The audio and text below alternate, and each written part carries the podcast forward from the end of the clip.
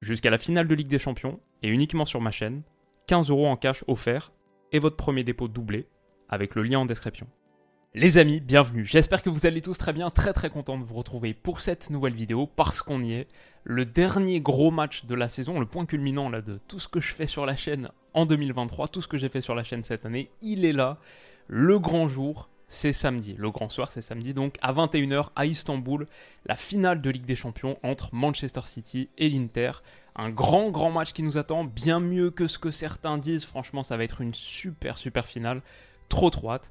Qu'est-ce que j'en pense? Mon prono pour ce match, il arrive dans quelques minutes. Je vous mettrai ça en description si vous voulez y accéder directement, que votre temps est compté, ce que je comprends. Mais en attendant, on va revenir sur chacune des deux formations. D'abord, Manchester City, qui va disputer la deuxième finale de Ligue des Champions de l'histoire du club. Après cette douleur vécue en 2021, après ce coup de poignard signé Kai Havertz, bah c'est l'opportunité rêvée d'enfin gravir le toit de l'Europe pour ces Sky Blues là, qui rêvent de ça depuis si longtemps. Mais c'est aussi l'occasion, et ça je vais le dire, encore plus rare qu'une Ligue des Champions, c'est l'occasion de signer à l'encre indélébile le grand livre d'or du football, bien sûr, parce que ce Manchester City 2022-2023, non seulement il s'approche de son rêve, mais il est à une marche d'un triplé, à une longueur de l'éternité. Alors, Pourtant, ça n'avait pas super bien démarré cette saison. Peut-être qu'on peut dérouler. Voilà, on arrive au dernier match avant les vacances, dernier match de la saison pour ce club. Peut-être qu'on peut dérouler comment ça avait commencé. Pas si bien. Défaite Community Shield, ça c'était le premier match de la saison. Le A de l'alphabet, alors qu'on s'approche du Z. Aussi, en première ligue, il y avait eu deux matchs nuls déjà au bout de six journées contre Newcastle 3 partout, contre Aston Villa 1 partout. Ça n'avait pas très très bien démarré derrière des défaites en première ligue contre Liverpool, contre Brentford. Ils sont éliminés euh, début janvier, là 11 janvier, ils sont éliminés contre Southampton en quart de finale de la League Cup. Il y avait vraiment des moments compliqués et on se souvient que au lendemain d'une défaite contre euh, Tottenham qui était fin janvier début février, et eh bah City avec 21 journées, une de plus qu'Arsenal, en ayant joué un match de plus qu'Arsenal. City était deuxième à 5 longueurs des Gunners. Alors derrière, bien sûr, ils ont bien rebondi, mais à l'époque, je me souviens que les, grands débats autour de la saison de Man City, c'est Erling Haaland, malgré ses 25 buts, il avait marqué 25 buts en Première Ligue à l'époque, est-ce qu'il n'a pas rendu City moins bon Est-ce que City n'était pas meilleur avec un faux numéro 9, un système plus fluide, plus imprévisible, etc. Voilà, ça c'était les débats. Et en plus, autour de tout ça, il y avait la question de fraude financière, bien sûr.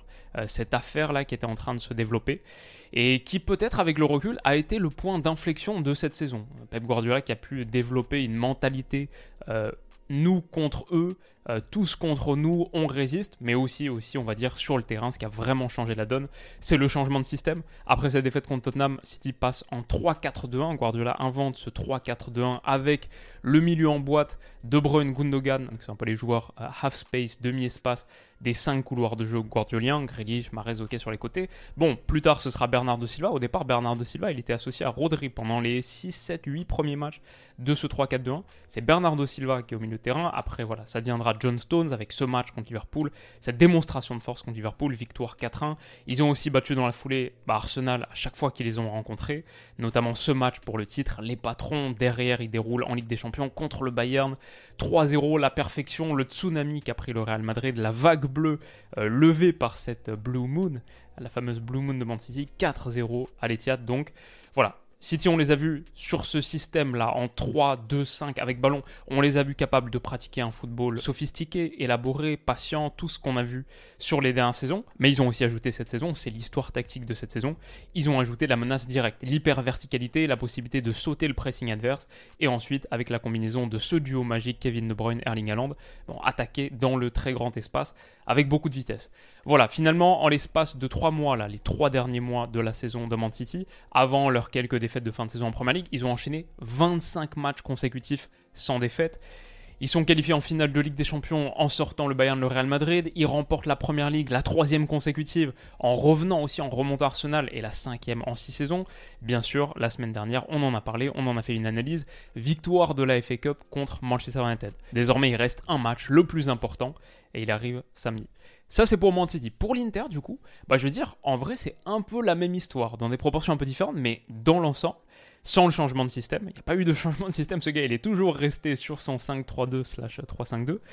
Mais pour l'Inter aussi, il y a eu une première partie de saison, voire deux premiers tiers mitigés, avec un moment très très faible où Inzaghi aurait pu perdre son poste, c'est entre fin février, 26 février et début avril. Un grand, grand mois de mars en gros.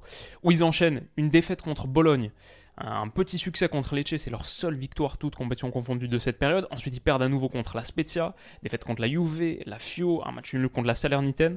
Il y a vraiment une période extrêmement compliquée où ils passent de dauphin de Naples à cinquième, sortent des places qualificatives pour la Ligue des Champions. C'était un moment difficile. Et puis ensuite, au lendemain de la qualif contre Benfica, l'accession au dernier carré de Ligue des Champions, deux matchs qu'on avait analysés sur la chaîne, on avait bien parlé de cet Inter. Bah derrière, c'est un peu la lumière. 8 victoires d'affilée. Derrière ce 3 partout contre Benfica, 8 victoires d'affilée. Contre Empoli 3-0, ça déroule avec des gros scores, avec des matchs importants. Contre la Juve, contre la Lazio qui est dauphin à l'époque, 3-1. Contre la Roma, 2-0 hyper important. 6-0 contre les Las Véron. Bien sûr, deux matchs qui étaient assez importants contre l'AC Milan aussi. Plus globalement, quand on regarde les 12 dernières rencontres qui nous amènent à cette finale de Ligue des Champions contre Man City, l'Inter sur les 12 dernières, c'est 11 victoires. Une seule défaite contre Naples. gros morceau, 11 victoires sur les 12 derniers matchs. Ce double succès, bien sûr, contre l'AC Milan en demi-finale de Ligue des Champions, bah, c'est un symbole d'à quel point cette fin de saison elle est extrêmement réussie pour l'Inter, mais aussi il y a un titre un titre important, la Coupe d'Italie qui a été remportée contre la Fio avec un doublé de Lotaro. C'est une équipe qui a trouvé son 11 majeur en Ligue des Champions. On a vu Edin Zeko, même si Romelu Lukaku est plutôt bien revenu, on a vu Edin Zeko associé à Lautaro Martinez, Mkhitaryan, Chalanoglu, Barella, Exit Brozovic, et bien sûr Acerbi, Darmian, Bastoni, le trio défensif, Onana, Dumfries et Di Marco, Di Marco exceptionnel sur les derniers mois. Sur les côtés, ça c'est le 11 majeur qui a été trouvé par Simone Inzaghi le retour de Lukaku en sortie de banc en Ligue des Champions, mais si on regarde sur les derniers matchs par exemple de Serie A, il revient en très très grande forme, au meilleur moment aussi. Ça fait quoi? Ça fait 7 euh, buts et 4 passes décisives sur les, euh, à vue d'œil, 7 matchs qu'il a disputés, 7 derniers matchs qu'il a disputés. Ce qui fait qu'à l'heure du bilan aujourd'hui, 8 juin 2023, eh ben, l'Inter sur cette saison 2022-2023 qui était si compliquée par moment a gagné la Coupe d'Italie, a aussi gagné la Super Coupe euh, en janvier, quoi, c'était en Arabie Saoudite, 3-0 contre l'AC Milan. L'Inter donc peut aussi faire son propre triplé. C'est pas un triplé aussi impressionnant que Première Ligue et FA Cup Ligue des Champions, mais Super Coupe, Coupe d'Italie et peut-être et peut-être donc la Coupe aux grandes oreilles, euh, ce qui serait quoi la quatrième de l'histoire du club, tout en ayant fini podium aussi, troisième de Serie A, donc qualification pour la Ligue des Champions déjà assurée la saison prochaine. En vrai, cette saison qui a été si compliquée par moments, c'est déjà une réussite. Et je veux dire, c'est déjà une grande grande réussite. Donc voilà l'état de forme dans lequel se présente l'Inter. Mon prono pour ce match, City reste le net favori. 76% des gens voient City l'emporter en 90 minutes. Leur cote est à 1,47 quand même. C'est pas un 10, un 15, 1,47. L'Inter à 6,75 en 90 minutes, ok. Un match nul, donc un match qui ira en prolongation. 4,80 si on enlève cette possibilité de prolongation. Quelle équipe gagnera la finale, soulèvera le trophée à la fin? City à 1,20, l'Inter à 4,50. Alors, ça, c'est les codes que vous trouvez sur Winamax qui sponsorise cette vidéo, qui sponsorise ma chaîne en 2023 et avec lesquels je me suis associé, comme vous le savez, pour offrir la meilleure offre de bienvenue de France l'offre spéciale Winamax Willou, accessible avec le lien en description. Vous cliquez sur le lien, vous créez un compte, vous faites un premier dépôt. Ce premier dépôt, il est instantanément doublé en pari gratuit, dans une limite de 100 euros. Si vous mettez 100, ça devient 200. Le dépôt minimum, c'est 15, donc strict minimum 15, vous mettez 15, ça devient 30. Et quoi qu'il arrive, vous recevez en plus 15 euros en cash jusqu'à la finale de Ligue des Champions, jusqu'à ce 10 juin. 10 euh, juin, dernier délai, après ça repasse à 10. Donc si vous créez un compte sur les deux prochains jours, que vous déposez le minimum 15 euros, ça devient 15 x 2, 30, plus 15 encore, 45, votre premier dépôt là de 15 euros est devenu un capital de 45 euros pour parier. Ça c'est accessible donc avec le lien en description qui débloque le bonus de bienvenue et qui me rémunère à chaque utilisation, un lien affilié qui m'aide beaucoup. Merci à tous ceux qui l'ont fait, qui continuent de le faire. Cependant, si vous comptez vous inscrire sur Winamax, sachez deux choses, c'est interdit aux mineurs, strictement interdit aux mineurs, réservé aux majeurs et la plupart du temps Paris sportif. Comme vous le savez, on perd sur cette finale de Ligue des Champions qui semble écrite pour plein, moi je pense pas du tout. C'est très très incertain, donc euh, voilà, il n'y a aucune garantie. Faites attention aux sommes que vous pariez, plutôt des petites, comme vous le savez. Alors, mon prono du coup, qu'est-ce que ça va donner? Je vais dire l'Inter, honnêtement, je pense qu'on leur accorde pas assez de crédit. Je pense que c'est une équipe qui est parfaitement positionnée pour gêner ce Man City. Avec leur système en 5-3-2 défensif, là, comme on l'a vu contre euh, l'AC Milan sans ballon, pour moi, c'est quasiment le système parfait pour embêter le 3-2-5 de Man City en phase de possession. En phase de possession avec ce double pivot, ils sont sur un 3-2-5. City va attaquer, avoir la majeure partie du ballon sans aucun souci, parce que l'Inter, c'est une des équipes qui a le moins eu le ballon cette année en Europe, en Ligue des Champions. Je crois 9 matchs sur 12 à moins de 45% du ballon. Donc ça, c'est pour moi une structure de match, une physionomie, la texture tactique, la fameuse qu'on va beaucoup, beaucoup voir sur cette partie. City dans la moitié de terrain adverse l'Inter replié et cherchant avant tout à exploiter les transitions. Mais du coup, sur cette, euh, quand on calque les deux systèmes l'un sur l'autre, avec le fameux milieu de City en boîte là, 3, 2, 5, les 5 couloirs de jeu guardioliens, ils sont parfaitement couverts par l'organisation en 5-3-2 de l'Inter. Un pour un, un mec pour un mec. Grosso modo, il n'y aura pas de supériorité numérique pour City dans cette zone. Je veux dire, en plus de ça, même si c'est vrai à la relance, et ça je pense que ça va encore contribuer à faire qu'on va avoir un City haut, un Inter bas, pas tant de possibilités pour City d'aller exploiter le grand espace avec euh, du jeu direct, Kevin De Bruyne, Haaland, etc. C'est parce qu'ils vont avoir une supériorité numérique à la relance, donc voilà, 3 contre 2, ça fait que globalement City va pas avoir de soucis pour accéder à la moitié de terrain adverse. On va se retrouver beaucoup dans la moitié de terrain de l'Inter. En revanche, ce qui est bien du coup pour l'Inter, c'est que 3 contre 2 au milieu de terrain. 3 contre 2 face à ce double pivot. Et même dans l'ensemble, quand on combine milieu terrain plus joueur offensif, 8 contre 7 pour l'Inter. 8 contre 7, sans compter Onana, 8 contre 7 dans la zone qui compte le plus. Et la raison pour laquelle je souligne ça, c'est que quand on a vu le Real Madrid à l'Etihad, je pense une des raisons pour lesquelles ils ont explosé, c'est que leur système défensif, là, avec une ligne de 4, Valverde bas, Kroos bas, qui était un petit peu calqué sur les déplacements de Kevin De Bruyne, et Modric assez haut, bah du coup, sans ballon, ça faisait un système un peu bizarre en 4-2-3-1, avec Vinicius et Rodrigo qui participaient pas trop euh, au travail défensif. Et du coup, pour John Stones, par exemple, membre de ce double pivot, quand la première ligne était cassée, il y avait un énorme espace dans lequel s'infiltrer. Ça, il n'y aura pas L'Inter va pas laisser des espaces comme ça. L'Inter va clairement pas laisser des espaces comme ça parce que ce milieu à 3 là, il est très très dense, protège énormément l'accès au centre. Et City, qui, a, qui est plus trop habitué à le faire, je pense va devoir beaucoup passer par les côtés. S'il passe par les côtés, et peut-être ensuite euh, de la recherche de centres, bon, les centres en retrait, mais par exemple dans le domaine aérien, bah, je trouve aussi que l'Inter a de bonnes armes avec Acerbi et Bastoni. Acerbi 1m92, Bastoni 1m90, Allende si je ne me trompe pas 1m94, mais on risque de voir deux gars au duel aérien sur un pour le gêner, un petit peu comme ce qu'on avait vu euh, l'AC Milan faire contre Victor Osimhen match retour, quart de finale de Ligue des Champions, je pense que l'Inter peut bien résister aussi dans le domaine aérien. Ils ont beaucoup d'armes. Ils ont André Onana aussi, euh, qui est le gardien en Ligue des Champions, qui a le meilleur, les meilleurs chiffres de post-shot expected goals, le gars qui a rapporté, sauvé le plus de buts à son équipe aussi, parce que c'est un de ceux qui a joué le plus de matchs. Mais même quand on fait par 90 minutes, il est deuxième seulement, derrière Gregor Kobel, qui avait joué beaucoup moins de matchs. Donc franchement, André Onana peut être le meilleur gardien de cette campagne de Ligue des Champions. On a vu de bons gardiens, on a fait cette vidéo avec Stade, Maignan, Courtois.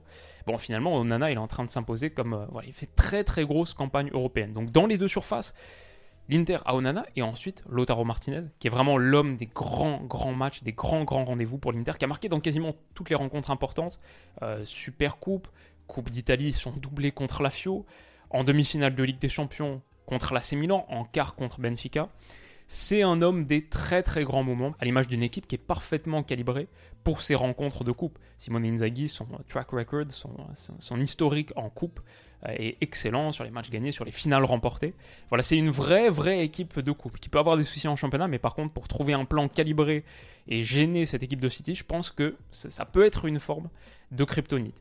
Vu la différence de cote, du coup, si je devais partir plus sur une logique Paris, vu la différence de cote, je mettrais clairement une petite pièce sur l'Inter. 6,75 pour une victoire en 90 minutes, 4,20 pour euh, l'Inter qui soulève la coupe, même au tir au but, ça peut bien se passer pour eux, prolongation, etc. Donc ça, c'est si je sors sur le côté euh, parieur. Maintenant, quand même, malgré tout ce qu'on a présenté, bah, Man City, ça joue un football de tellement haute qualité que c'est quasiment un football euh, historique. Les 3-4 derniers mois de City, là, on est sur des standards, euh, les standards qui écrivent l'histoire, l'histoire du jeu, la grande histoire du foot. Donc euh, j'ai quand même pas envie d'être du mauvais côté de l'histoire. Si j'écarte la dimension Paris et que je pars uniquement sur il faut que j'ai raison, ok, bon, on va plutôt partir sur Man City. J'ai écouté pas mal d'interviews en plus. Je pense que l'expérience de cette finale de Ligue des Champions 2021 qui a fait beaucoup de mal à, je sais pas, j'entendais euh, Stones, Walker en parler, De Bruyne, etc. Ça peut les aider, même en tant que favori, ça peut les aider pour se hisser euh, à la hauteur de voilà ce défi qui est mental, encore plus difficile peut-être pour un favori, pour une équipe euh, qui arrive, voilà, qui a une pression énorme. Je pense City a beaucoup beaucoup plus de pression que l'Inter. Mais du coup, pour être quand même du bon côté de l'histoire, je vais partir sur Man City, la victoire de Man City en 90 minutes à 1,47. Je vais dire le score 2-1. Euh, je pense que ça va être un match serré, beaucoup plus que ce qu'on attend. Je pense que ça va être un match très très costaud. Et je vais dire buteur Erling Haaland, ok. Pour l'instant, on se mouille pas trop. Ilkay Gundogan qui à 80, euh, malgré le fait que le mec marque tous les buts importants de l'histoire de Man City. Encore un doublé là en finale de FA Cup. Euh, ouais, peut-être pas au bout de 13 secondes comme contre United, mais Ilkay Gundogan, je le vois bien planter un but. Et Lautaro Martinez, l'homme des grands matchs, l'homme des grands rendez-vous, 80 aussi. Euh, je pense que ouais, ça c'est, je sais pas, je sens bien un but de Lautaro Martinez sur ce match, et peut-être que même ça pourrait être un but parfaitement historique, un but à la Diego Milito, qui, euh, sacre l'Inter champion d'Europe. On verra, ça va être génial. Je pense que les 30 premières minutes sont tellement, tellement importantes pour City. C'est pas commun qu'on dise que les 30 premières minutes, c'est euh, les minutes les plus importantes d'un match. Je pense vraiment que City, ils vont avoir une telle domination territoriale, telle domination de la possession sur ces 30 premières minutes. Ils vont se créer deux, trois occasions. S'il y en a une qui va au fond, ok, ça va devenir difficile pour l'Inter. Si ça va pas au fond, par contre, euh, chaque minute qui va passer là à 0-0, ça va être une baisse de confiance, un peu de panique qui s'installe dans le camp des Sky Blues. Et pour l'Inter, c'est une bénédiction, c'est l'aubaine. Chaque minute qui passe à 0-0 au-delà de la demi-heure de jeu, c'est euh, la tendance qui s'inverse progressivement. Donc si on arrive en prolongation par exemple, est-ce qu'on voit encore City favori? Pas moi. Si on arrive en prolongation 90 minutes, 0-0, un partout, ce que vous voulez, moi je considère plus que City est favori. Donc voilà, le temps va vraiment vraiment jouer en faveur de l'Inter. Je pense que dans ce début de match où City aura largement l'initiative, il faut vraiment qu'ils convertissent sur leurs 2-3 premières occasions qui sont tellement importantes en finale, il faut qu'ils convertissent. Mais voilà, ça va chauffer. Ça va être extraordinaire. J'ai trop hâte du dénouement de cette saison. Franchement, parfois, je trouve qu'on en fait pas assez limite sur les finales, les finales de Ligue des Champions. J'ai trop trop hâte de ce dénouement. Si vous voulez vous chauffer un peu, n'hésitez pas à aller checker du côté des chaînes de clubs. Moi, je le fais souvent avant les gros matchs. Euh, c'est plutôt cool pour se mettre dans l'ambiance. City, là, ils ont sorti un petit documentaire sur euh, l'enfance d'Erling Haaland à Brenneux. Euh, voilà, on apprend par exemple que son plat préféré au restaurant chinois du coin, c'était du canard rôti avec la sauce Piment Noir, entre autres, assez cool. Et du côté de l'Inter aussi, ils ont sorti un petit, euh, une compilation de leurs top 15 buts en finale. Franchement, il y a des buts extraordinaires, il y a des moments de légende, des joueurs de légende. Et euh, je suis un peu jaloux en regardant des compiles comme ça. Genre, les gars, ils peuvent faire un top 15 buts de leurs buts marqués en finale. Quel immense club avec une immense histoire. Et quelle grande finale on va avoir. Les amis, j'ai trop hâte. J'espère que vous aussi. Quel prono est-ce que vous donnez? Qu'est-ce que vous voyez Si vous voyez un truc fou, n'hésitez pas à me le mettre en commentaire. Et voilà, on se retrouve samedi soir vers minuit pour l'analyse de cette finale. Il y aura au moins une vidéo supplémentaire entre temps, peut-être deux, mais au moins une. Moi, je vais monter ça et ensuite aller filer regarder le Game 3 Miami-Denver. Euh, pour l'instant, le téléphone est en mode avion, j'ai aucune information sur le résultat et j'ai hâte de découvrir ça. Donc, rendez-vous très vite, les potes. Passez une excellente, excellente journée. À bientôt. Bisous.